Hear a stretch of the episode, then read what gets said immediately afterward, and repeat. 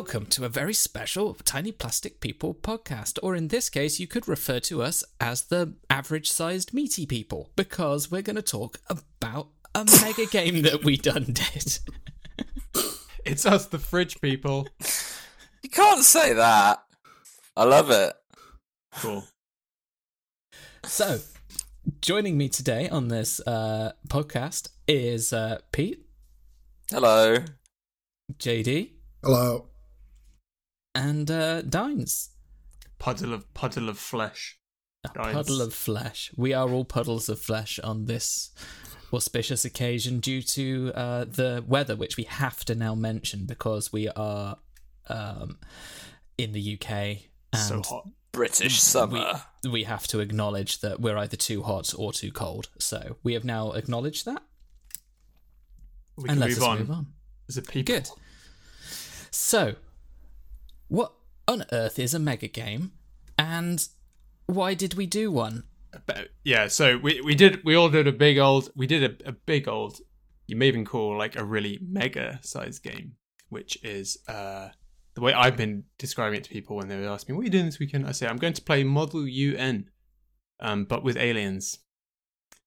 Uh, which I feel basically sums it up. So you, you, you, I mean, it's grossly oversimplified, but it's basically pretend to be some people, uh, in in a large scenario. It's and LARPing just- for people that like wearing suits instead of armor. LARP, Yeah, yeah, and la- LARPing for people who are into politics. no weapons. Yeah, yeah, and your but your weapon is your silver tongue, Mm. or you know, in cards, And your devious intellect. and your devious. Yeah, there we go. Your weapon is your mind. Did anyone a else board have to explain it to um, like a workmate or someone who might not know what on earth it is they're doing? I have recently explained it to somebody that I'm dating, uh, and that. How how did that go? I mean, she was very interested, but I mean, that was presumably her humouring me because it was a first date. So That's bold, Um, but good, good on you. I, I make no apologies. Get getting the nerdy shit out of the way early. That's what I say. Amen. But yeah, Yeah. no, I think I think you can make it sound quite exciting with all the, the wheeling and the dealing and the toing and the throwing. Once I explain to people what it is we're going to be doing, then I I see people like, "All right, what's that?" So who are you then? Are you like France? And I'm like, "No, I'm the king of Saudi Arabia." And then it would sort of escalate. People going, "What?" And then I explain what it is, and then there's going to be aliens come down, and I don't know what the hell's going to happen. I, a lot of people are actually sounded super on board with it. I explained it to my dad um, because he happened to text me like on the day and just ask what I was up to. And when I explained it to him, I, I was trying to keep it as like not going off on a tangent as possible. And the responses that I got did come across as very, oh, that's nice. Yeah. Like, it- yeah. uh, yeah. So it's Off to play with your friends. Bit of fun in the sun.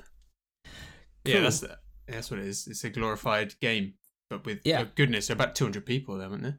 Yeah, Yeah. it was. Really mega. Yeah, I guess to uh, just be absolutely clear, we took part in what is called a mega game, and the mega game was called First Contact 2035, which was organised by Very Large Huge Games.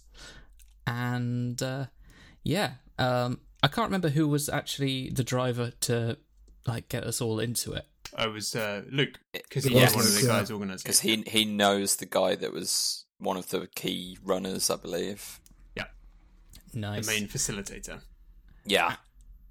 And one of the fun things about a mega game is that we all end up assigned roles, and we ended up on. Well, we have two people from each team here, so uh, we already have the king of Saudi Arabia.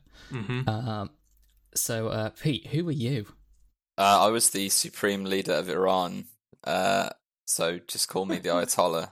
Uh, yeah.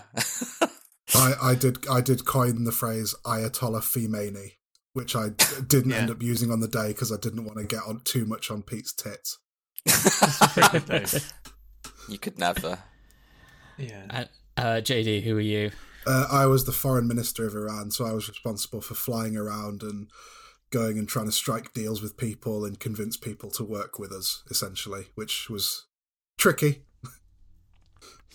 Amazing. And uh, I was the military commander of uh, of uh, Saudi Arabia, which essentially involved me playing an incredibly complex board game while everyone else was Hmm. running around at the same time. hugely complex. So probably worth Oh. mentioning that we did we did put these we put the so that you know you may detect that there's some uh, in perhaps inherent tension between uh, Saudi Arabia and Iran, and that was um that was purposeful. We we Mm. we applied as a group and that said, uh, yeah, we said give us something spicy. We're in two teams here. Let's uh let's not be too far apart.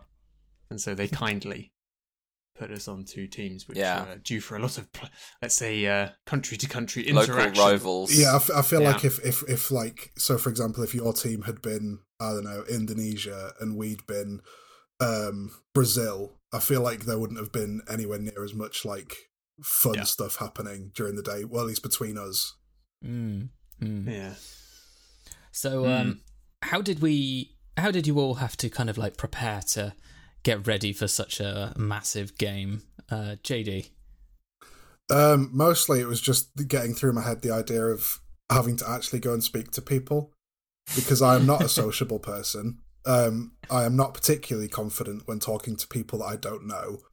Um, so yeah, I was just trying to get into that mindset. I mean, I, I, I thought my my degree would be more helpful than it was.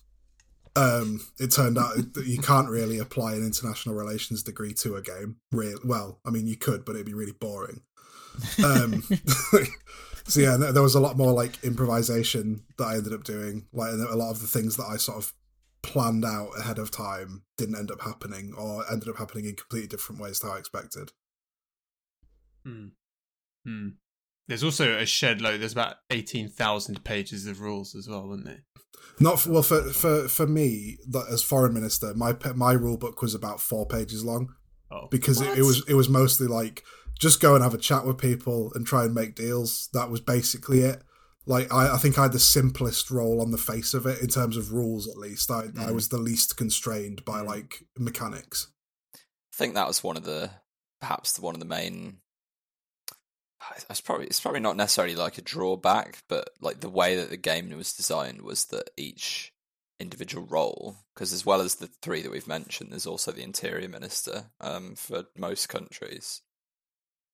Um, the way that the game was designed, as far as I could tell from leafing through everything, was there was the three the three roles that weren't the military commander that were like relatively self-explanatory and not particularly rules heavy and then the military commander had this like 50 page rule book It uh, was a with a lot of yeah. uh, like fairly crunchy rules as far as i could tell. Like, i didn't i didn't take all of it on but it wasn't as like it was like most kind of games that on the surface of it you just kind of look oh my god what on earth is all of this sort of stuff? But then you actually realize it's not that complex and there's always there was always a like a, a game runner with you. uh, all times basically to help you make decisions so I it- think I got I got the impression the military commander one that the the, the the billions of pages there is is more to do with the breadth of the things you had to handle, not necessarily the, the depth of it, right? yeah But I, I guess Yeah. I guess my point with that is like the breadth of stuff actually had like a- a- at least in theory concrete rules surrounding it whereas obviously like the breadth of what a foreign minister could do is like incredibly wide Yeah. but most of it is just handled by like talking it out either with the person that you're dealing with or uh, one of the, the game runners as opposed to it being like you have to roll this dice to do this effect sort of thing Yeah, so that was that was something I found throughout the whole game, right? So you got this. It was the way I try and describe the rules. It's kind of not just like um, they weren't they weren't hard and fast, were they? So they were sort of it got it got they released a sort of like a block of rules at the beginning, Mm. and uh, with with like guides, and it was a few pages, and they were they're all quite useful, but they were quite overviewy. And I certainly, as like a leader, the leader the leader rules pack was basically just like lead. yeah Uh, yeah it's very okay. general I don't know what that means. I haven't done one of these before, but just like guide your team. I'm like, okay, that's fine. Like, you know, uh, all right. The, the the mechanics of that are very loose, and so the, the way it played out seemed to be, uh, is very heavily GM'd, and it's got the it's got the aura of a bit like a, a bit like of an, a tabletop RPG, right? But your your military commander is playing uh, the the fights of those, which are a little bit more stat driven, but still flexible, and everybody else is improving in a, you know, trying to, with with somebody else. and yeah, it was, but it was it was I, I was a little confused by that because as I went in thinking, well, there's some like definite rules here, and there, there occasionally would be right because you'd have like rules written down on cards that were, Mm. and your Mm. economy was tracked by a like a a track that you you had a token that moved around and you could take actions to improve it, but at the same time, you could do pretty much anything. You go to the games facilitator and like. Well, I'm sure we'll come to what we did, but you know, you can do things. You can do things which are like not, you know, which they hadn't planned for or foreseen. Uh, and that was all. I think you were meant to utilize all of those things. I like hundred percent lost track of what the hell I was Mm. doing pretty much immediately. But, um, but yeah, it's it's it's kind of fast and loose with with rules which are yeah. sometimes opaque, sometimes well defined. It's uh, it's interesting mix. Cool. Well, let's continue introducing it a little bit more as well. So, what else was going on with the uh, game? We've we've already mentioned the fact that yes, this is a bit of like a model UN, but there were also aliens or Suitin. Yeah. Yes, we don't speak to them because they're aliens and they live on their own spaceship. So I literally I spoke to aliens maybe like five times. In the, But you well, did try and actually, get that's a deals. lie. I did speak I- to aliens. we actually spoke with well at least i did as as Ir- iranian leader but um we actually spoke to one faction of the aliens in particular quite a lot Hmm. um because they they were i think they landed near us quite early on Hmm. and w- i think we sort of made an executive decision to Engage. Yeah in a sort of diplomatic way instead of Mm. uh shooting them down, hostilely which is yeah what I had the option of doing. It's like, oh, there's aliens. So aliens would appear on the board, and it was just like, do you want to shoot them down? And then you just Mm. had the option of saying yes or no, because you'd have to kind of engage them somehow. But you could never engage them and just be like, well, I've sent fighter jets. Can we just wave at them or something? It's just like, nope, you're going to shoot them or you're not going to shoot them. Can't watch them. Yeah. Yeah, you, Yeah. So, So there was there was how many how many people in the in the in the country's team sort of gang? Do you think about hundred maybe? Yeah, there was the Fewer? it was the Seemed bulk like a of them. large It was it was the Yeah. probably the majority Yeah. of players. the biggest Yeah. single Yeah. group certainly So you had sort of like I don't know, was it seventy five to hundred people in countries, let's say, and then uh, the aliens. I got the impression of about I don't know 20, 30 of them. Something. Yeah, the in team order. seemed to be like two or three people a pop, and there were Yeah. seven factions in the end, weren't there? Yeah, Yeah. of aliens. those, Yeah, and then And- so Yeah, the were aliens more. weren't everything. There was uh, yeah, also there was corporations. Mm. yeah. I can't really remember what they were doing. What were Oh, they were they, were just trying to make money. tech. They were trying to sell Like, us tech.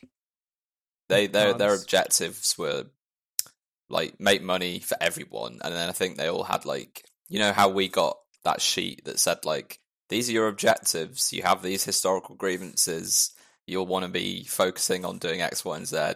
I think the corporations had that as well. Like they might have a rivalry with a corporation in the same industry or that sort of thing, Mm. and they're trying to like finish the game ahead of them.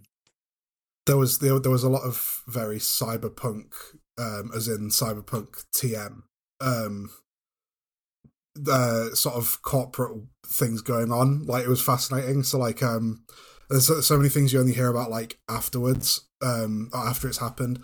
So there was the thing where um, like corporate wet work teams from one corporation uh try, d- carried out like nerve gas attacks under the under the sort of uniform of another corporation and stuff it's like proper it is stuff out of like the fourth corporate war in cyberpunk and things like Yeah. that Yeah. really like wild stuff was going on there We didn't. Re- I they didn't see a huge amount of that, right? Did we? So that that it would whether or not that interacted with you as a country or not was sort of Yeah, I mean this this is what I was about to say. I think a lot a lot of this game because of how big it was and how like laser focused you get you are when you're sort of engaging in it. There's so much that you don't see, even even on the country level. Like Hmm. uh, the, because we were on the like Central Asia Middle East map. Um, there was loads of other things that were, were like happening in the world that just it really escaped my notice. I don't Mhm. know about the rest of you guys. yeah, hundred Yeah, percent. s- for sure. I didn't really realize how much of a like a asshole Canada was being. Well, yeah, I mean, we we totally uh, threw our lot in with them without realizing uh, exactly. exactly how awful they were until it was too late. Really, That was it. I think that my like, oh, I think my almost one regret, but it wasn't really a regret. Was just that we were, as a military commander, you're incredibly focused on your one table, so you barely ever leave that table, apart from when you get kicked off it for the aliens to essentially take their turn. Yeah. Um, Yeah, things things do a lot happen to you in the game, don't they? You are presented with like people come to me like, uh, what's it? So the let's say, let's just take an example. We we we there are scientists in the game as well, which we briefly mentioned. So they had their own objectives, which is like doing research into things, helping. I, I don't really know if they're helping the corporations research stuff. I think they were. Then the, and so we had one chap who uh, somebody who happened to be uh, based in Saudi Arabia this, for, for not really any mechanical benefit, but just happened to go to the I think it's King Abdullah University, and the um in the game that is, and they uh uh we, we said we say to them like we, yeah we want to like we want to go hard on solar energy. We want to like and he's like yeah yeah yeah, yeah I'm gonna do that I'm gonna do that. And then we come back and he's like right I've researched a way to kill the aliens. And I'm like this my dude what? Like where's that? And then does and it then involve like the sun?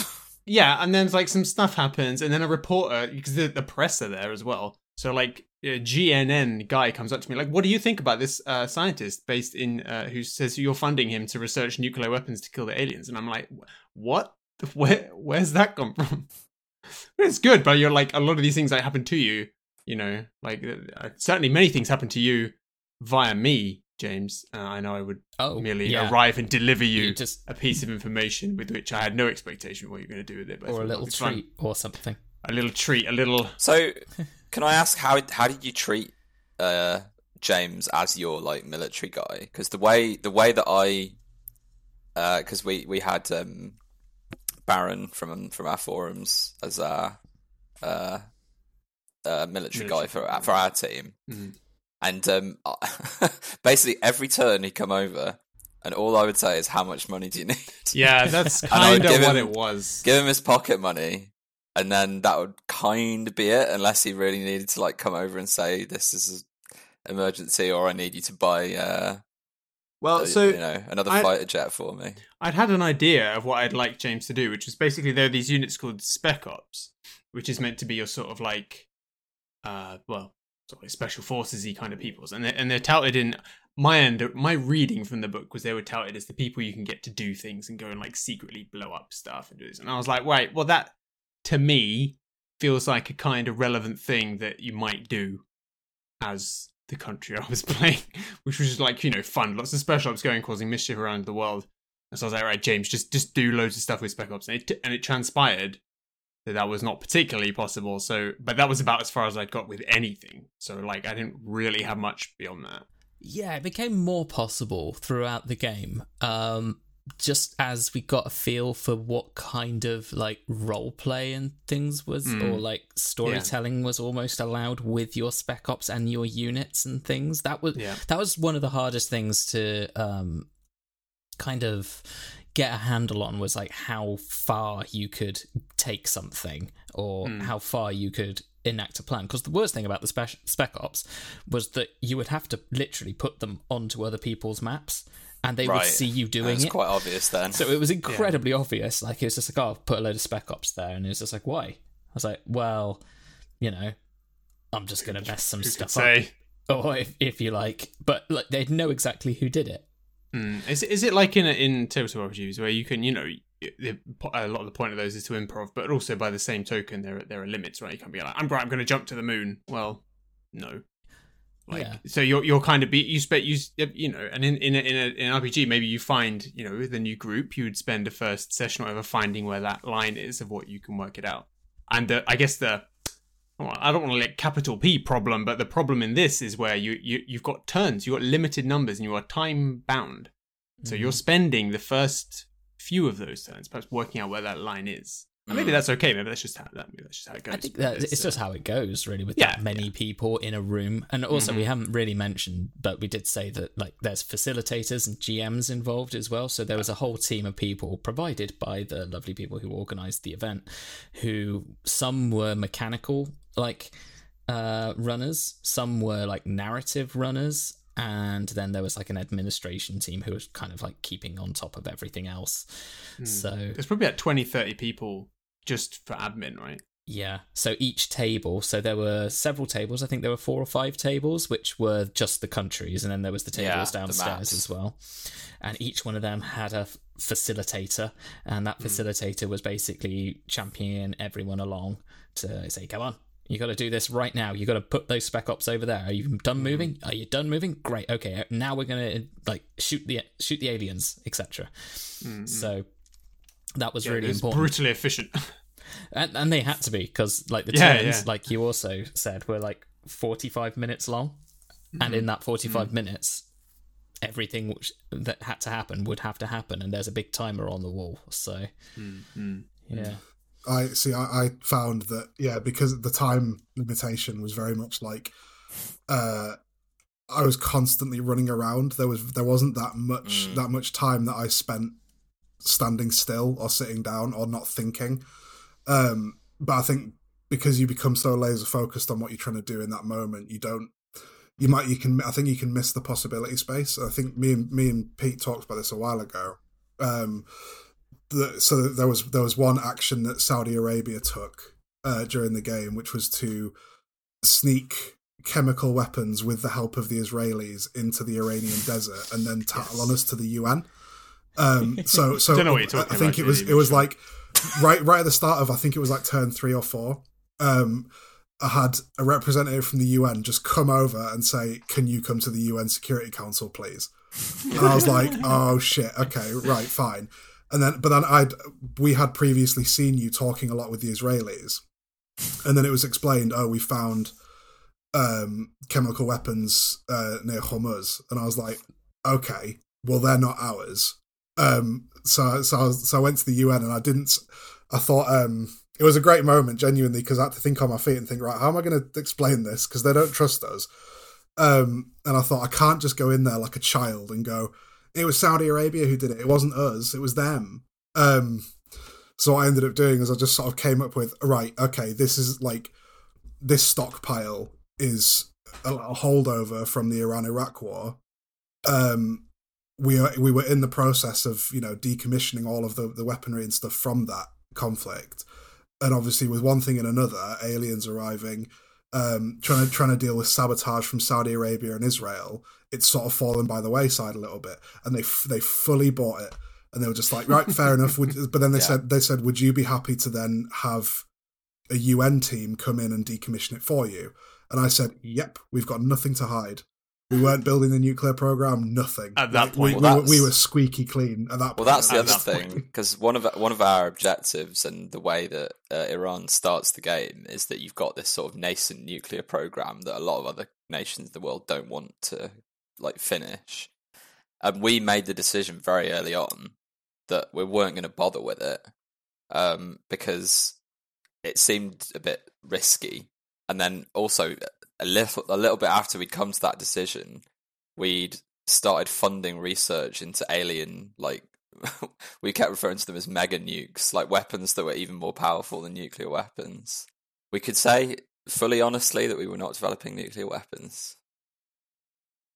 so that yeah the, the the broader point i was making with the um uh the the with the action that saudi arabia definitely did do to us is that um i think the the sort of not failure but the thing we had on our team was that i think we hadn't quite grokked the possibility space or the sort of things we could do um until like relatively late in the game um, Yeah, that's I not think necessarily. we were the I'm not saying that that's a failure of the game at all, but I think it's more of a failure of imagination.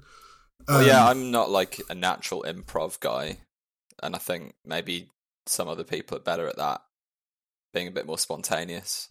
Yeah, and also like about that play, which we did definitely not do with Israel, was that it took us two turns to even plan how that would work with the facilitator because we didn't know Mm. what we could do. Because first of all, we got given uh, this. Uh, uh, Dine's got some uh, beautiful like nerve gas, and I was just like, well, I'm not going to use this on the board because it would be a war crime.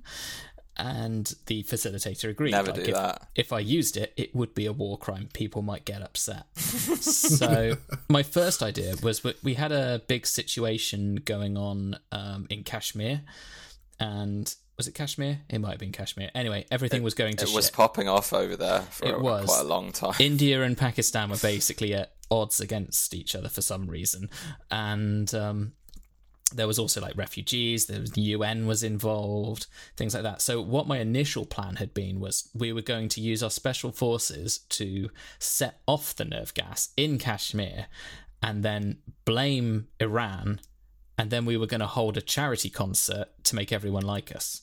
We had we had a card that was a charity. I don't know where it- a charity fundraiser, right? No, it was a I charity what- concert. It was like a live Was it aid. concert We- we- specifically? Okay. I thought it like if setting off this horrible nerve agent would like get rid of all of the army, but the guy was like, no, it's only going to take one hit point off everything in that area, and the UN's there, and you know this is going to require several roll dice rolls to even start off. And I was like, oh. So then we came up with the idea of. I mean, we might have came up with the idea of working with the Israelis to essentially use their dice rolls and our dice rolls to go into Iran dressed as Egyptians for some reason. Yeah. Um, to blame it on them. And, I think and- E- I think Israel didn't like Egypt me. Yeah, like, we they- just the Egyptians were like, yeah, yeah, yeah, yeah, yeah, yeah, let's do that. So yeah, yeah, and that was like that was how we got that plan together, and then we did some like good dice rolls, but we didn't do great dice rolls, which meant that like nothing kind of worked out. But that was like the first time we we had like a proper plan together of like oh how how do we get them? But then it turned out that you could actually just move your special forces into a country and say they're going to cause mischief and then just cause riots. But we didn't know we could do that. So Mm. The, the, the other thing that was happening on in, on the Saudi Arabian team is was uh, DC and um, Ev uh, were off being interior and foreign ministers, and just coming back and telling me things that they'd bought and things that they'd done. We, right, I've got this. I've got this alien breathing apparatus. Like, they, I feel like uh, my my interior minister informed foreign minister they had their own arcs of story that happened in this game. Basically, um, we started off trying to like well, we started off like trying to fund solar panel research to turn the entire Arabian Peninsula into a solar farm, and everyone's like, "Yep, good idea." And then it would come back like, "Right, I bought nerve gas." Right, not they don't they don't marry up. Right, bought right, I bought alien respirators. Right, yeah. Luke did a very good job setting up alien respirators with with a uh, a secret kill switch, uh, which which if activated would have killed the aliens because we learned reasonably early on from somebody sold us a dossier of information. Can't remember who it was that we managed to Did buy we get this as well? that said that aliens couldn't breathe our our atmosphere. I know. Yeah, and so we ch- we sold that to China for a load of megabucks. That was good fun. Um, I have to I have to shout out to um, Beth, who our interior minister, um, who. So uh, me and her travelled together to get to the event, um, and she was very, very nervous. Like especially in the couple of days building up to the event, really, really nervous and anxious about you know meeting new people and then having to go off and negotiate these deals with corporations and scientists without me being there. Um, and she did a really good job. Like the Yeah, this, the, absolutely this, rose to the, the the, challenge. the mega nuke that Pete described was absolutely 100% spearheaded by her, um, and it, which made it all the more tragic that the game ended literally seconds before we got to launch it.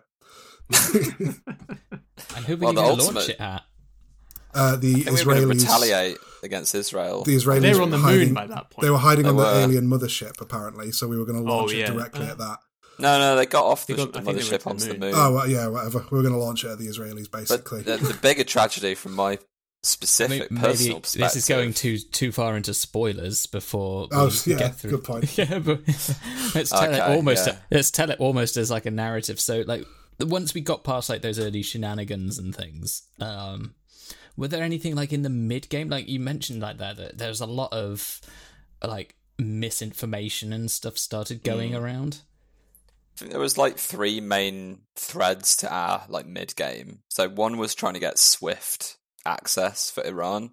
So the way that it simulates like Iran being under sanctions and stuff in real life by a lot of Western countries uh, was this sort of uh, it's almost like a diplomatic mini game, and I think you spent a lot of time on this, JD, where we had to get um, in order to sort of gain an economic boost to our country, we had to get the approval of five other like neutral countries to let us into the SWIFT banking system. Um, and one of the very first things that we did, uh, as per your suggestion, JD, was go to Venezuela, who also had this objective, and basically agree to work together and cooperate on it instead of trying to compete for the same country's votes. Um, and I think that ended up taking us quite a while because some countries I think wanted to like get more for for their Swift access than we wanted to give them, or you know just just sort of hold it back for their own advantage. Yes. So, so for example, Pakistan was our next door neighbor, but in Mm. in the on the tables, um, and was also listed as one of our allies. Um, Mm. So, and they had they had a Swift card to give. So immediately I went to them. Well, after going to the Venezuelans, um, who were just as enthusiastic about cooperating as we were, which was great. Um, but I went to Pakistan and said, "Look, here's the deal. Um, here's let's have some cooperation and some solidarity between our countries. We're historical allies. We've you know we've got a lot that we can offer you, um, but we want to get back into the Swift system." And they immediately were like, "No." because because because they were so scared of the Americans straight away Mm. that they didn't want to they were antagonize also them. allied with. Yeah, they didn't want to antagonize the Americans, which I, I understand, but also it really screwed us. Like we, I don't think we got a, we we didn't get our first Swift card until like turn three because Mm. Venezuela got one off Mexico and they'd already got their five, so they just gave it to us. Um, and it, honestly, honestly, I'll say as well, like without the Venezuelan team, uh, we would never have done half of what we did. Mm. Like they were brilliant. Like they they were true friends to us right from the start all the way to the end, basically. Global pariahs. Yeah, I feel Stick like together. we had we had we had uh, Israel who were just being like absolute poker face. We did, did not know what they were actually up to half the I time. had no idea the whole time. No. no, no clue. And like, I guess during the the mid game, what what happened with us was we kind of ended well on the military table. Is that through some I maybe I even misunderstood it, but through some kind of shaky alliance, I ended up going to war with India for a bit.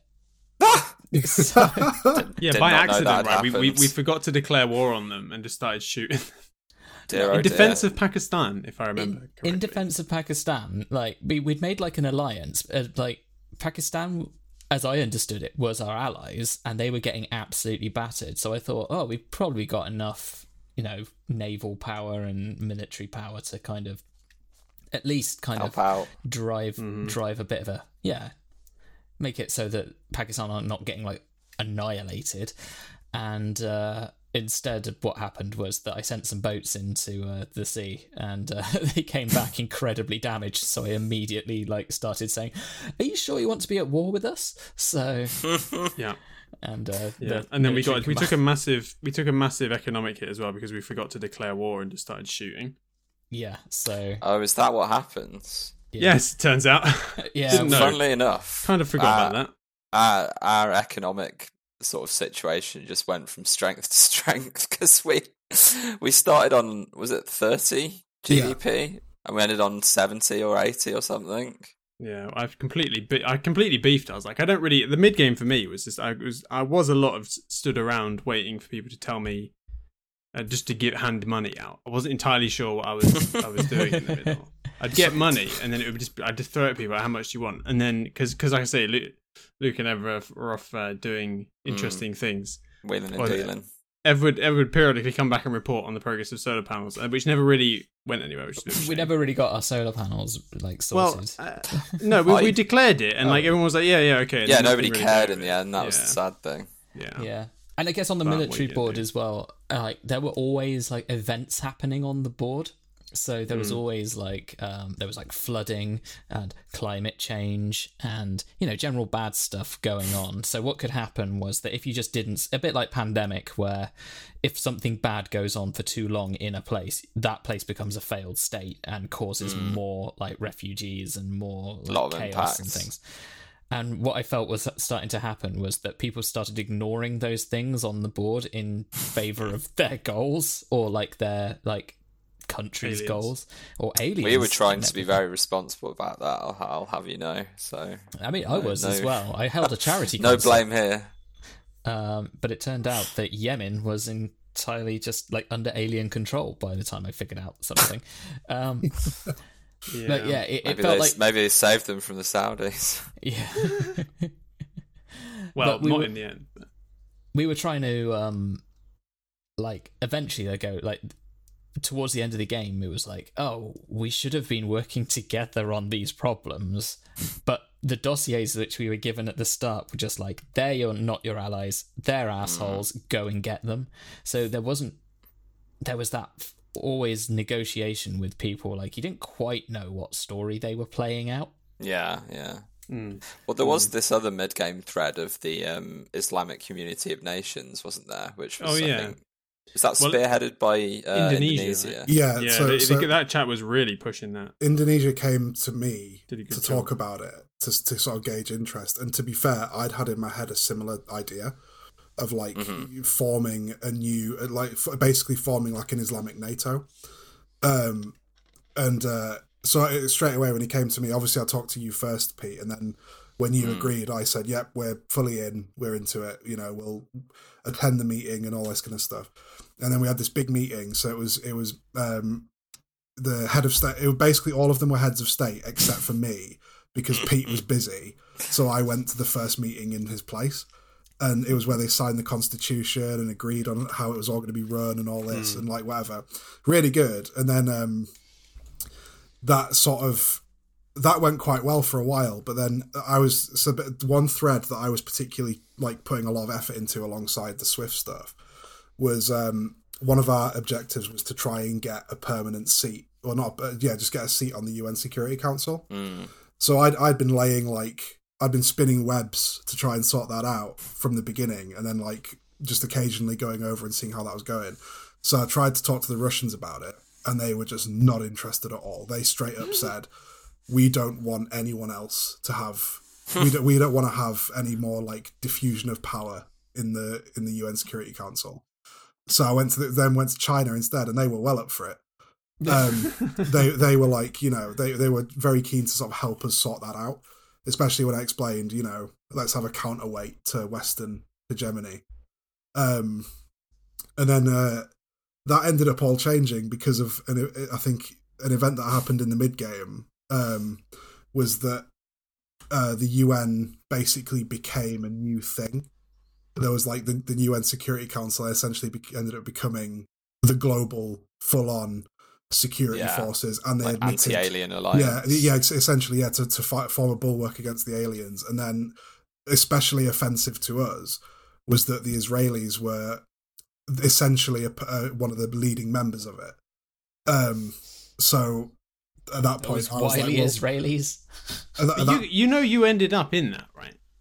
no we We weren't supposed to. we we from the start we were like no we're not part of this we are not we are we are looking for an exit as, as soon as possible so we did Um, oh, what from from? So okay, well, that's a weird mid game thing. What that I I found out was because we were like, well, because I remember saying to the to the uh the Islamic Council, we should get in on that um alliance thing, and then everyone was like, yeah, and then the, I think America were like, well, okay, if you get the signatures of everybody else on it, then you can join as like a singular as because and our argument was that like, well the Islamic League of Nations counts as a nuclear power because Pakistan has nuclear weapons. So together, kind of like a nuclear power. And they're like, okay, we can get the signatures of the other lot, and then you can join the alliance. And so we did. Uh, and then nothing really came of it except I got to be part of a conspiratorial plan, I think spearheaded by China in this anti alien alliance to give the aliens respirators with kill switches in them, which Luke had been developing in the background, unbeknownst to me. Uh, but we had to get the aliens to put the respirators on. And then we realized, well, we could only get some of them to do it, and then we'd only kill some of them, and then it would be a bit awkward.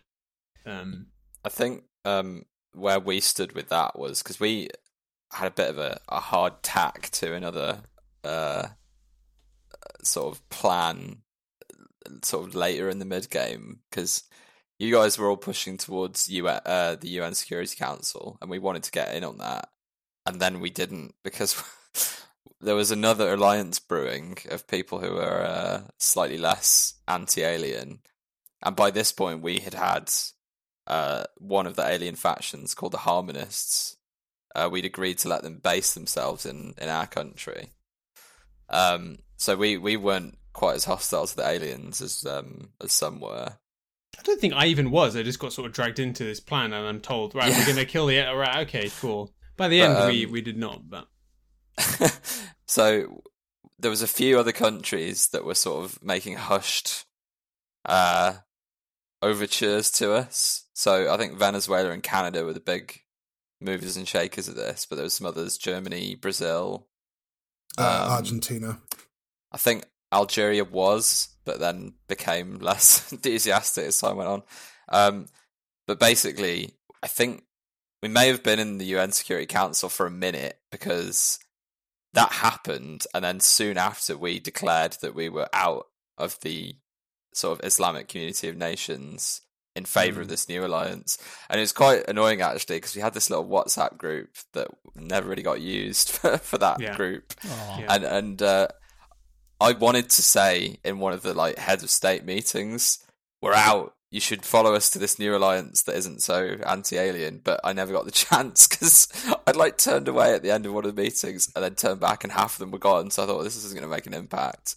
So I wrote a little message. I wrote a little message on the WhatsApp, and then literally nobody responded to it. So it's was a huge, So, like- damp squib in the end. One thing that I found is that like so the, the at the beginning of the game it was all quite there's this weird snowball effect. So um the, the the first like turn or two were actually pretty slow from our perspective, like not much happened.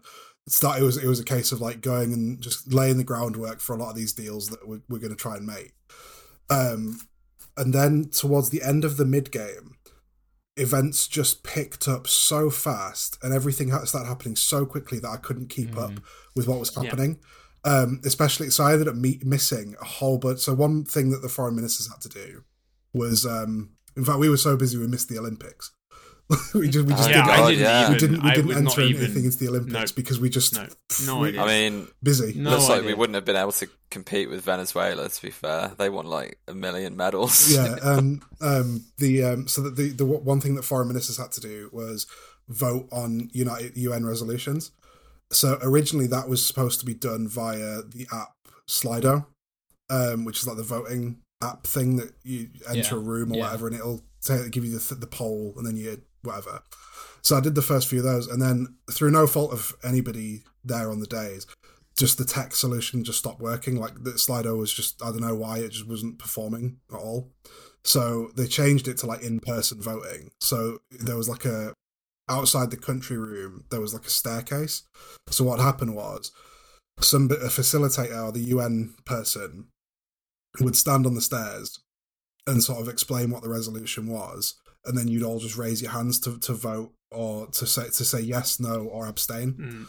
Um, and I ended up towards the end game. I just stopped going because I was just far too busy try- going backwards and forwards between Can- Canada, Venezuela, Algeria, Pete, Beth, like just trying to sort everything out um, Mm. and try and keep keep a lid on events as they unfolded. Um, but I remember what the the thing that made me convinced we shouldn't be part of this UN Security Council anti-alien thing was that we had a there was a vote. Um, I think I can't remember if it was the vote on whether to form it or not, or, or something about it. Um, and I saw I saw Luke there. It was the only time I saw really really saw Luke during the day was at these votes. Um, I just and I when they said, "Oh, you know, who's for it?" I just saw him put his hand straight up, and I was like, "No, no, that is, we, we Well, are not. the opposite. We are voting against this because the Saudis are in favor of it." Yeah. Yeah. I, I actually get like I was starting to think about what ha- was happening in that mid game bit, and we on the like military side of things, there was just so much stuff going on that everything was basically a stalemate. Mm. and the only thing that was really happening was that me and Baron were basically playing this game of you had to spread your influence. And the mm. only way to do that was to you just you had to play more influence into a place than someone else. So every time it came around to the influence turn part of the turn you would just sit there and you would wait for someone with your big fistful of influence which you bought by spending all of dines's money. And you would just say there you go three, two, one, and then you just put as much influence down on a place as you wanted to do as possible. But it cost us the same amount every turn to do that, and you were doing it against someone else. So we was sat there, like doing that to each other for ages, and it was just getting kind of annoying at the end. It was just like, okay, well, you want to take that from me, but I can see you've just put more on, so I'm just going to put more on in front of you. And then at the same time, I had Turkey just being a little jerk and just coming in at the side and just like taking other territories from us. Because like one of our Yeah. goals was supposed to be like the like the big daddies of the Middle East, but to maintain We that- managed to uh, successfully take that off. Yeah, because that was point. that was one of one of our hidden objectives was um, Hmm. take that card, that dominant nation Middle East card from Saudi Arabia, and be, yeah, be Hmm. essentially shift that balance of power in our own favor. And I think, to be fair, we we seem to do that very early and with very little fuss. like it just sort of Hmm. The thing is, it was quite- Baron came remember- over, just gave us the card, and was like, "Yeah, we're the dominant nation of the Middle East." Well, that's it. It happened in various turns because it, it it was like checked uh, like three points out of the game or something. And I remember I remember thinking that it would be reasonably easy for us to hold on to because we were um, well, we, maybe it couldn't have been too hard because we were. I, I understood that we started with it, so we should have. I thought we were going to be starting with alliances with loads of people, and then and that you won the stalemates if you're allied. So we should just be able to sort of stalemate everybody and, and maintain it. But like James said, it was a weird game of like, well, I go, you go, I go, you go. like bidding war. Yeah, sort of. It- yeah, it but was open, like open strange. bidding, and then it's um, yeah, It because also we didn't have any to start with, so you immediately had to spend Right. loads of money. yeah, and it. that's literally the opposite. and I didn't what really thought know it was what going to be. I was doing. I was like, okay, well, Yeah. I'm going to spend some. Money Yeah, you had so much other here. stuff to do as well. It's like, okay, Yeah. well, you know, we've got influence in Qatar, hmm so uh, maybe that's good. And then that Military- meant nothing. The military leader's so loaded up with stuff to do. Um, it was it was crazy. It was, but- and Yeah. realizing that I think I was like saying that we really should have been using a military power to not be shooting at each other to actually resolve crises was like, oh, that's what all that's for, and that's why we should be over there doing those things and stuff. So like, Oh, we what sending the military in to calm people down? yeah, like doing like Right, calming crowds, but it was really hard to calm crowds as well. So Hmm. without anyone else's support, it worked when us, Israel, and the wily Turkey were um like working together to like solve things in our area. But then that meant Hmm. that you couldn't play the influence game on any other countries because there was no benefit to it. So it Maybe was, that's how we came out ahead then. I mean, it probably came out ahead because I just didn't see half the board either because I was on one corner and I just didn't look on the other side. I just thought I'd let Kashmir get along oh, with there you it. go. So let's get a little bit into the kind of chaos that occurred towards the end of the game. Aliens, turns out, started making a big fuss. And I can't remember what that fuss was. well. I they they've some of them decided to just like um land a load of terraforming towers in Canada and some other places, and then there were rumblings that perhaps they weren't very good, uh, and that a couple of them, a couple of the alien factions turned out to be evil. Hmm. There was Um, talk there was- there was like, something- implanting things in cows Oh and the cows yeah, exploding. yeah, imp- yeah. Well, I, see, I, didn't- I that's news to me. I heard they were trying to implant things in Yeah, I hadn't heard that. And the um, but it, it was quite funny because at this point, Ev and Luke's plotting sort of started to come together because they were like, right, E- E- Ev turned up at some point with right. We turns out we can make, uh, we can grow soybeans now in uh in alien atmosphere. Not just generally, but in alien atmosphere. And then Luke was like, right, it turns out we've also got these respirators. We can now actually breathe alien atmosphere. Um, and that, ex- and then what did we? we- Oh yeah, we acquired an. Somebody, somebody from the UK came to Saudi Arabia and was like, "Do you want to buy a nuclear bomb?" Uh, so obviously I said yes, um, but it was broken, so he had to go away. He came back and said, "Right, I fixed it. Do you want to buy it now?" And I did. I was like, "Yes, I will." So I just did, ran over to the military table and said to James, uh, "We've got a nuclear bomb now, so enjoy that." Um, but it was just a warhead. It wasn't anything on it. But then we did have. We also had. We also had rockets to get people in. We had a fledgling space program. Uh, so we had that. We were thinking about putting the nuke on there, and I don't know what we are going to do with it, but we wanted to try it out. Um, yeah, and then I started talking to the aliens a lot more because I, I, at this point I was kind of a bit like I don't really know what's going on. I'm just going to sort of be a wild card. And uh, I was said to the aliens like, "What do you What do you want?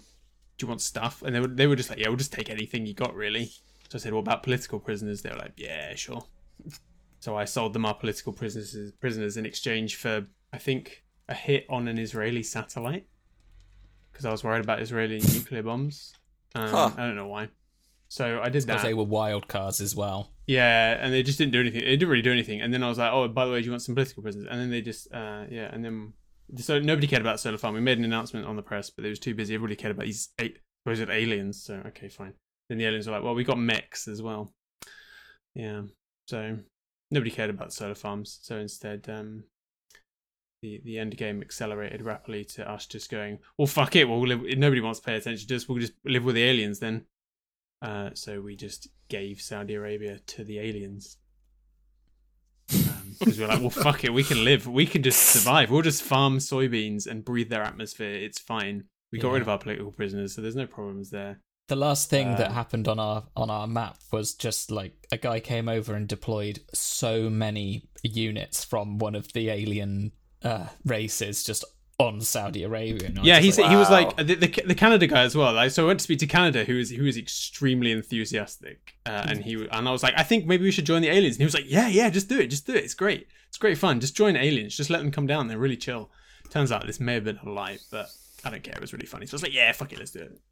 We just invited him down wholesale into Saudi Arabia with Canada. Do you know He was which thrilled. alien faction came Uh, to you brown, guys? like some guys in like brown shirts. I can't remember. but do you know the they're name? No.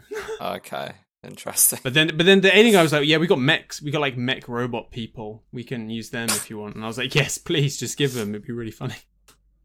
I was going to say at the same time we had some uh, there was tensions hotting up between um, Russia for some reason and um, the US, I believe, and other places. Oh, God, yeah. So For some reason. yeah, But yeah, that was that was uh, going on, even though it was nearby. That was going on a whole world away. We just get, suddenly Mm. get this announcement. Well, so we? Was- ar- around the mid game, I think the Russians. I can't remember why there was a justification for it that they had, um, but they they basically ended up invading Eastern Europe and then It pushing Romania, pushing yeah it? Romania and then pushing into Western Europe. Um, so it was a whole thing. It was proper like you know Cold War gone hot stuff. Yeah, yeah. Um, it's all out of you know Tom Clancy's fever dreams. Um, and yeah, so that, that that was going on for quite a while. Then there was also that whole I've just remembered that whole invasion of Korea thing, where God, yeah. so the Americans and the South Koreans invade crossed the the uh, the 38th parallel That's right. and, yeah. and attacked North Korea and just conquered it. Um, and that was it. He reunified Korea, um, which obviously pissed the Chinese off. Um, there was there was all these things going on with the major players, and I'm actually really pleased that we weren't major players in that way. Like, I'm, it's just fascinating to see that stuff happen and know that, like, okay, this has no real like, this doesn't involve us, but it's just fascinating to watch it happen.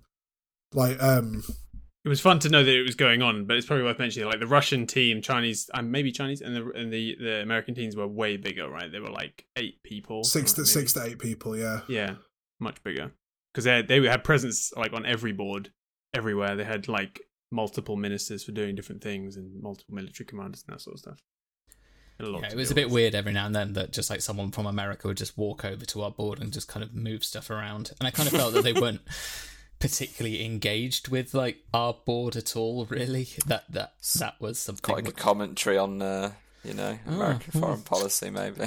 Oh, you never know. I had like British units next to me for ages until one turn, like the military commander from the UK came along and I said, "You know, you got some units there," and he went, "Oh, I'll have those back." Forgot about them. So, uh, Dear yeah. oh dear. so yeah, that, So yeah, yeah, our um our end game was quite well we had we had two major things happen. First of which was um there was a point near the end where the canadians who are now our allies they had like some sort of alien armada descend on them. And obviously the first thing i did was go over and said well what can we do to help you? And i think you had this as well jd where they were just like don't need any help we're fine don't worry about it so, it's that, all so, good so basically, what would happen at the end, like in the, at some point in every turn, there would be a news broadcast where Mm. because there was a team in the game who were journalists, um, and then there was about six of them, and they'd occasionally come around and ask you for you know interviews and stuff. So for it's, I was a bit sad because there was I gave an interview to um to GNN. Um, that didn't end up getting used, and I gave some awesome like quotes. So you know, rain the rain fire on the non-believers, etc. Um, it's proper good stuff. Um, but the um, so they they're doing news bulletin um where they give you the events like the major events that have been happening and like corporate espionage and things like that. And there was this bit where the, in the news they said, "Oh, alien ships have descended on Canada." And I'd looked over and just saw the Canadian team, and they all just went "woo" and started waving their arms around. and I was a bit baffled by that, given that I'd negotiated this entire fucking alliance with like Canada Yeah. and Venezuela and stuff, and responsible for persuading Pete to commit to it. And I was like, um. So I went over immediately to go and talk to the Canadians. Like, what's the deal? what's going on here? Did you did you find out? In, do you want you know what happened in the end, right? Yes, Mm. yeah. Yeah, they they were just illegal. They just chose an alien faction Yeah. at the beginning and then just completely buddied up to Absolutely. hundred percent. That regardless of whether it's the good aliens or not, they just were like, yeah, we're just going with them. They seem nice. They were just what were they? They were trying to be like nice bad, nice bad guys. Yeah, basically. Um, The I mean, to be game. fair, Polite bad true, guys. So- true wild cards. so the whole alliance with Canada thing was fascinating because um, so I went over and Canada was one of the countries that had a Swift card, and they had I think they ended up giving us our fourth, so penultimate Swift card Mm. that we needed. Um, but I was talking to them about it, and so it, it was actually yeah, it was Venezuela that said, "Oh, the Canadians, you know, would be interested in talking to you." So I went over to um, the Canadians and had a chat with them, and they said, "Look, we're forming this other counterweight to the anti-alien Security Council. Um, so currently it's us, Germany, Argentina, Venezuela, and Algeria. And um, there was this whole series of like clandestine meetings because so that the the building that we were in was I can't remember what it's called, but it's in Camden. Um, but it had this big garden out the back. Um, and I- spent a lot of time in that garden just having like diplomatic meetings in between cigarettes and stuff. Um, and um, so there was this whole series of clandestine meetings out in that garden where it was, you know, me, the Canadians, the Venezuelans, the Algerians, all just like coming to sort of figuring out the terms of this alliance and how it all works and all that kind of stuff. Um, and um, yeah, I was I was fairly convinced by it all because I thought, well, yeah, we're we're against the Security Council, we're not anti-alien, and also the fact that the Israelis are such a big part of it, we're not happy about. Um, and uh, yeah, just then to have it all turned around as like, oh, the Canadians were on the alien team the whole time. it was just very strange. Um, but yeah, they gave us that Swift card in return for us joining. Um, and then I think we got our final one from yeah, we got our final one from Indonesia. I engineered that, um, and then betrayed them immediately as soon as we had the card off them. We we we then that was when we did our public. We are leaving the Islamic Council of Nations and joining this new alliance with Canada and stuff. We're leaving. Does anyone care? Hello, hello. Is this thing on? Yeah, we really. I think we really did think it was going to have much more of an impact than it did. Well, I we think- thought it was yeah. dramatic. It's, like, it's, That's it's that that's that scene in the thick of it where Glenn storms off and they go, "Should we get him back?" No. uh, and then yeah, so the second sort of, uh, and this was the very end of the game for us and me most especially, um, is a- a- after the sort of fallout of um, Russia and America nuking each other at the end of the game. Somebody came over to our table and uh, and then afterwards to me and said, "They've nuked Tehran. You're dead." Well, that was the thing was that we we knew that um, Pakistan had launched nuclear weapons. We didn't know who they had actually launched them at. But then also we knew that someone else had launched a nuclear weapon, and it was just like, well, do you want to intercept it? And then it was just like, well, I had like all these cards that said I could intercept a nuclear weapon, and it was like, do if they're aimed at us, we're screwed. But all these aliens have just appeared in Saudi Arabia, so I'm not going to play any of these cards. And then this big nuclear explosion just uh, appeared in Iran. I was like, well, Also, there was there was a bit of confusion with that because so this this mega nuke that we got off the I think it was the Chinese Science Institute or whatever. Um, so either the the scientist hadn't explained it properly, or Beth had just missed the bit where he explained it. like Mm. will explain one of the key functions of it that would have been really useful. So one of the key functions of it was so so beyond it being like more powerful than a conventional nuclear weapon and um it not actually being nuclear, it was like thermobaric or whatever. Um beyond all that, it could be used to intercept nukes. It could shoot other nukes out of the sky because of the explosion it creates or what I don't know, some science bullshit. Um but basically that we didn't realize that it could do that. So we could have avoided getting nuked. We could have avoided the destruction of Tehran at least. Um, so then I get told by one of the facilitators that I am then I am now the head of state of Iran because I was I would have been out of the country at the time on diplomatic business. So I, I then formed a, a succession government in Hormuz, and then I was I was there saying, right. So there was me, Beth, and Baron all stood with one of these facilitators saying, okay, we've got this experimental nuke, um, this mega nuke. Let's launch it. Like, let's launch it at the Israelis. Let's whatever. Let's retaliate. Um, and then the game just ended. it was just like, oh, Yeah. okay, so we didn't get to launch it. And there was Yeah. a whole That was- debate that it happened. was the Isra- it was the Israelis that like nuked you from the moon, right? Yes, Yes, that's yeah. right. Um, they they decamped from Jerusalem to Luna, I They guess. So, pretty um, much pieced out, went into space, and then dropped a nuke on you. Yeah, Um, so yeah, there was this Who there was wouldn't? this whole thing as well because the, the the facilitator who we said right, let's launch our special nuke, um, was saying okay, because of the amount of nukes that have already been launched, um, there's a good chance that this will tip the balance and and the world will go into you know nuclear winter essentially. Like it, it, this will this could end the world. And I said no, just fire it. Just fire it. Doesn't matter. Doesn't matter at all. Just we, we Don't want care. Don't give a shit. and, and, and I, I the, the final thing I said before the game ended was rain fire on the non-believers. and then oh. yeah, then the game ended and that was it. yeah, I think what what had happened like towards the end was just because nuclear war had occurred. Every table was just like in disarray at that point. Like there was just no cohesion to everything, and I think they made the right call of just like going, standing up on stage, and just like going, and uh, that's the end of the uh, the end of the world. It seems yeah, like it more or le- less. looks like you destroyed it all. So, Sa- so Saudi Arabia ended up completely uh, under the control of aliens.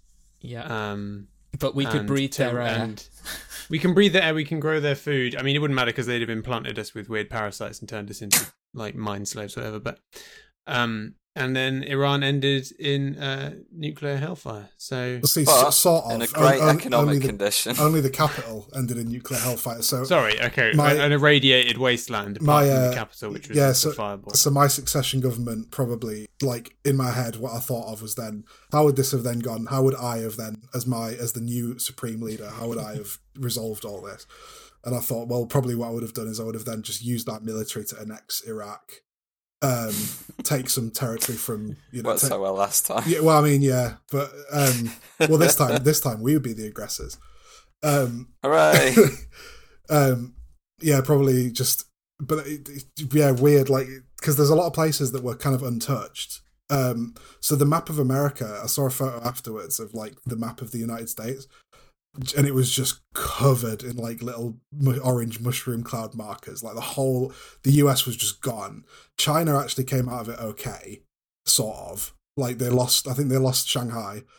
Um, Russia was completely destroyed. Um, and then yeah, you just end up with like with these weird things like Indonesia and Venezuela are now the new gl- like superpowers.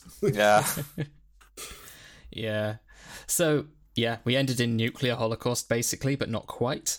Just about with aliens just implanting people all over the place. So, was there like one highlight to go around like from your game? So, Pete?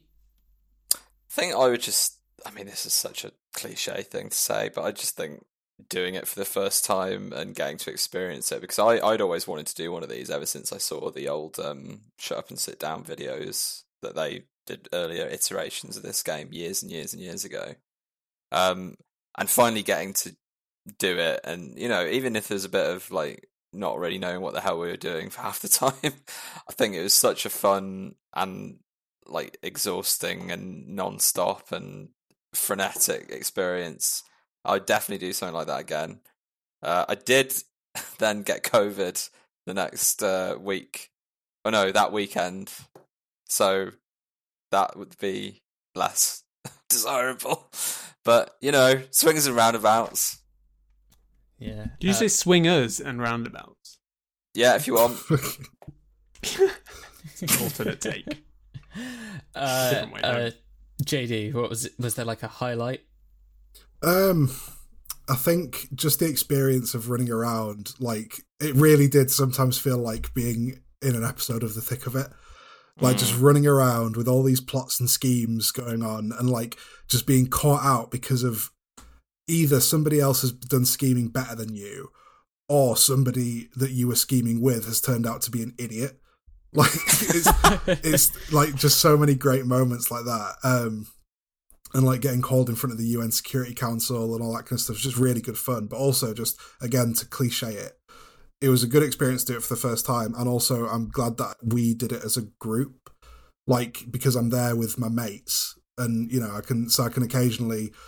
Every time I come back to my table to sort of talk about the deals I'm trying to negotiate, I'm talking to Pete, who is a mate, Mm. and it, it, it takes away a lot of the the sort of stress and the anxiety that I would have had if I'd gone by myself. Or if, Yeah. if or if, if we'd been in split up groups or whatever, like if we hadn't all been together, essentially. Yeah, for sure. Yeah. Uh, how about you, Tom?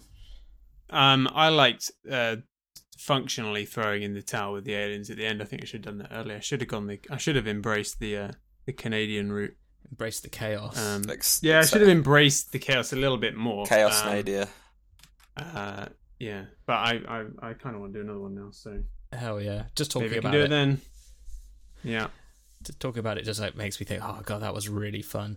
I think Yeah. my favorite thing, I think we've already, we've already talked about it, but was just like having that little scheme with Israel to plant chemical weapons and then dob Iran into the UN uh, was just like a a fun scheme, good. and it was very good. was but very we could only have like in plotting that you had to play the role of those people to do that kind of thing and you had to go like okay right so we really want to screw them up so but they can't know it was us and it's definitely us whenever anything happens it's definitely going to be us but you can't it's- prove it Straight away, straight away. As soon as as soon as I, I'd see, I re- realized I'd seen you talking to Israel. I was like, mm, I wonder who did this.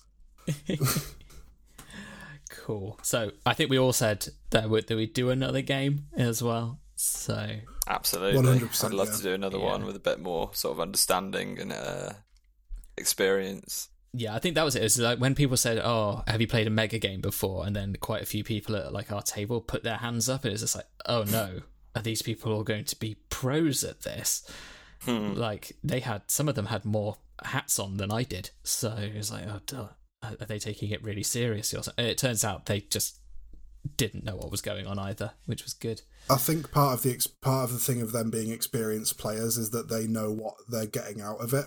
So I feel like it, there was never a moment where I felt like anyone was trying to game it, or anyone at least that I was talking to, or any conversations that I happened to be eavesdropping on for no particular reason.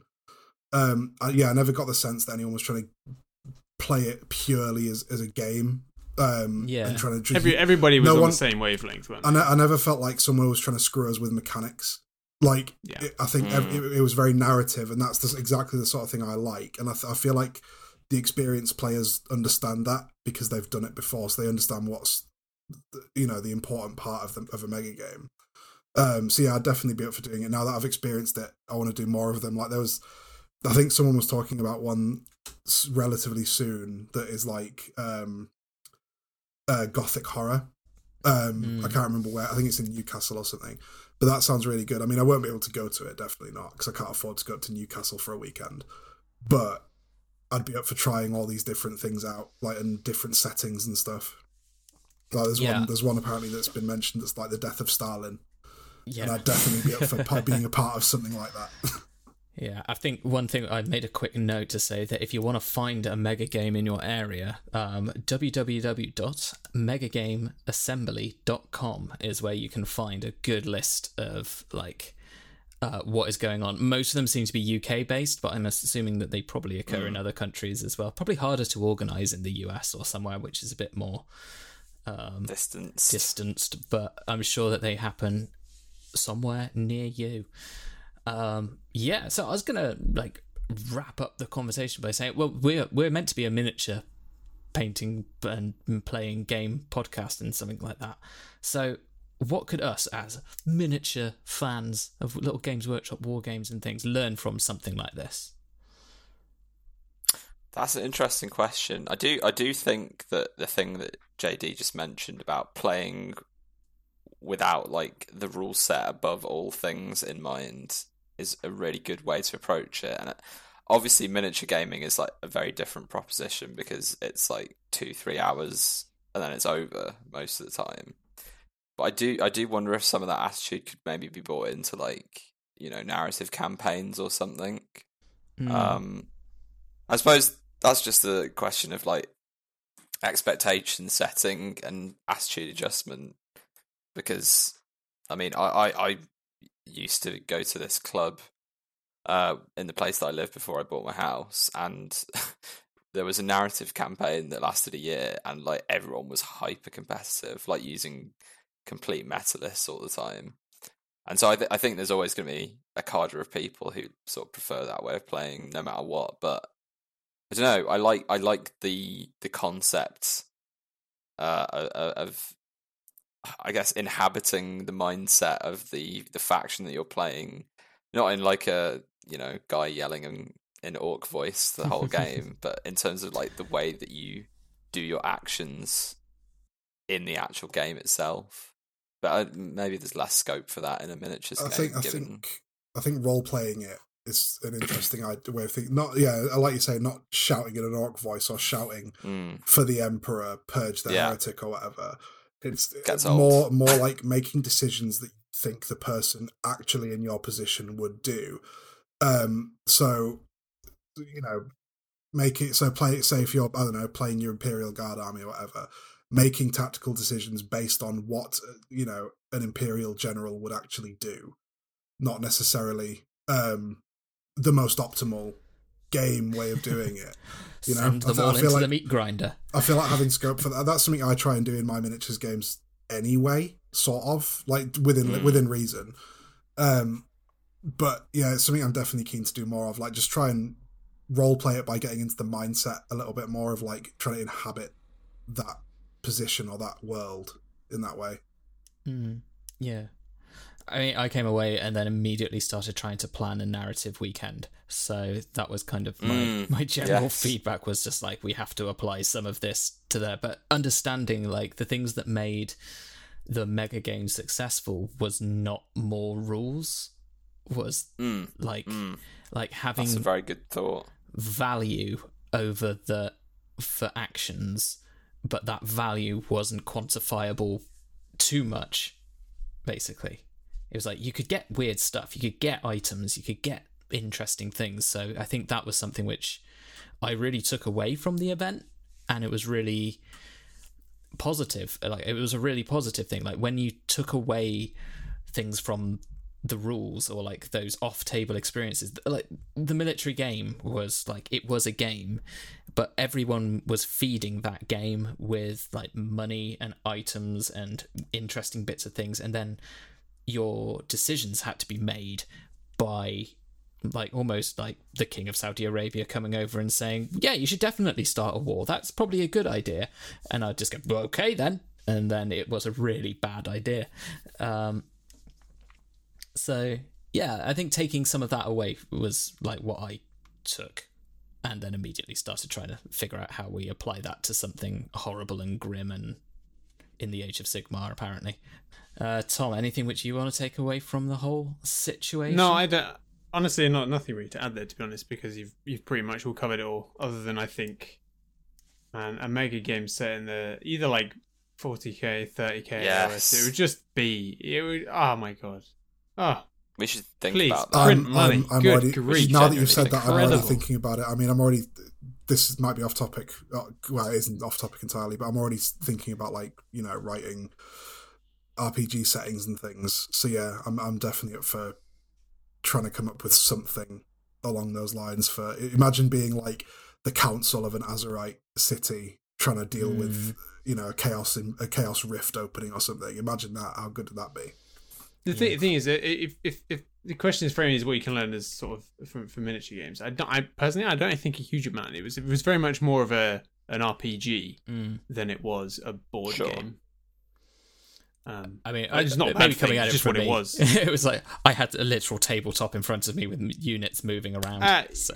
yeah, yeah, but I think I I mean like as a, as a grand whole, right? It's But more yeah. of a curated RPG than it is a prescribed uh, board game. Although I appreciate it was for you.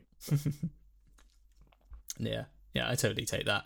I think it, it was a it was an awesome experience. So it was definitely something I'd want to do again. It's something like I do want to get more of it into, like the feel of miniature gaming and wargaming and things. I think it's that th- thing that is sometimes missing from it almost, but without the complete commitment to the bit. I guess. Mm. But it's uh, but that's this is this is yet another. Have you considered narrative gaming? Exactly. Yeah, You know. yeah. And it does require it requires buy-in from everybody, and it requires setting of expectations. That's it, expectations. isn't it? and da-da-da-da, Yeah. Which is, Yeah. and if you can do it, I guess what this does prove is if you can do it, I bet it'd be great. I think Hells I yeah. think I think a wider thing i- i- with miniatures gaming particularly is that, uh, and this may be particular to the way that GW does things, um, but it's the I think the competitive side of it, or at least matched play, TM, is so like front loaded and seen as almost the default um, that I think yeah, it may, it's worth taking a step back and thinking vibes over rules like well in, yeah just getting a narrative going rather than like what's the most optimal uh unit that i can take in this matchup what's Right. the most optimal decision i can make here and thinking right what's cool though what what makes more sense from a story from the story of what's happening here Yeah, it does like the the match play sort of thing doesn't allow for you to essentially take something because it's cool almost because you will lose if that Yeah. happens.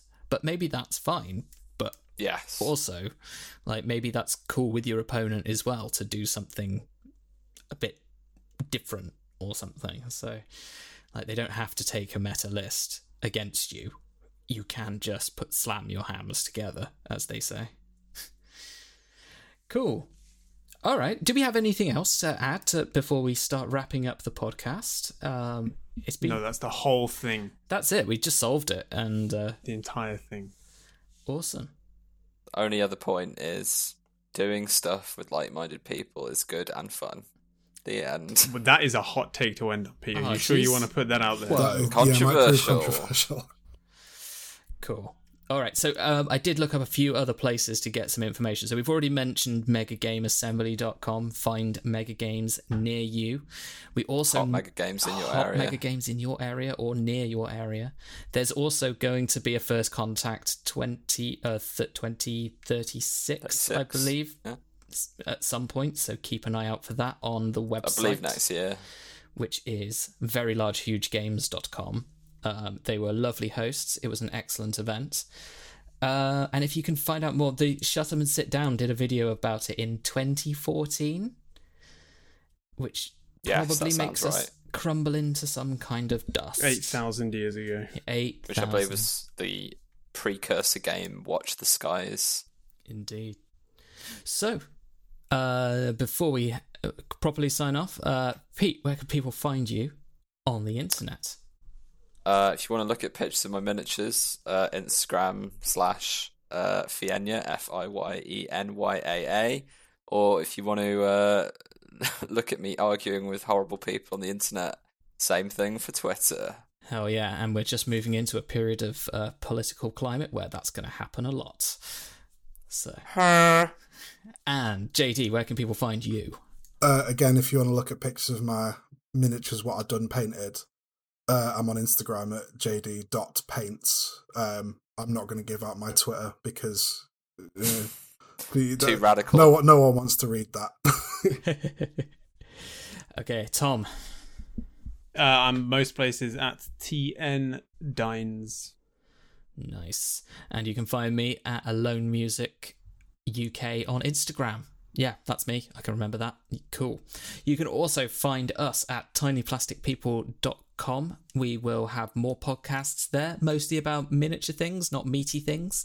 And we will also, yeah, we have articles and other fun things there. I believe there's stuff in the pipeline. So keep listening to us, I guess, and not if you don't want to.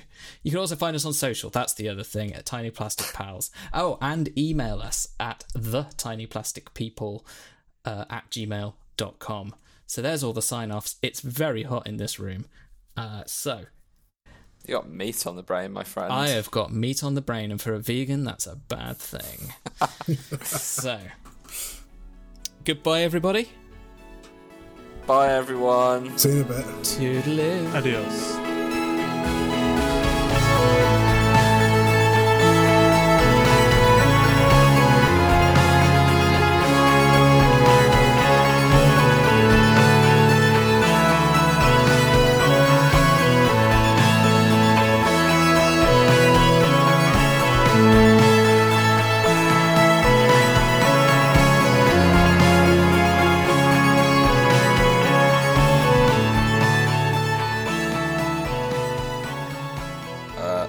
Nuclear scientist assassinated by robot. Apparently, that happened to us at one point.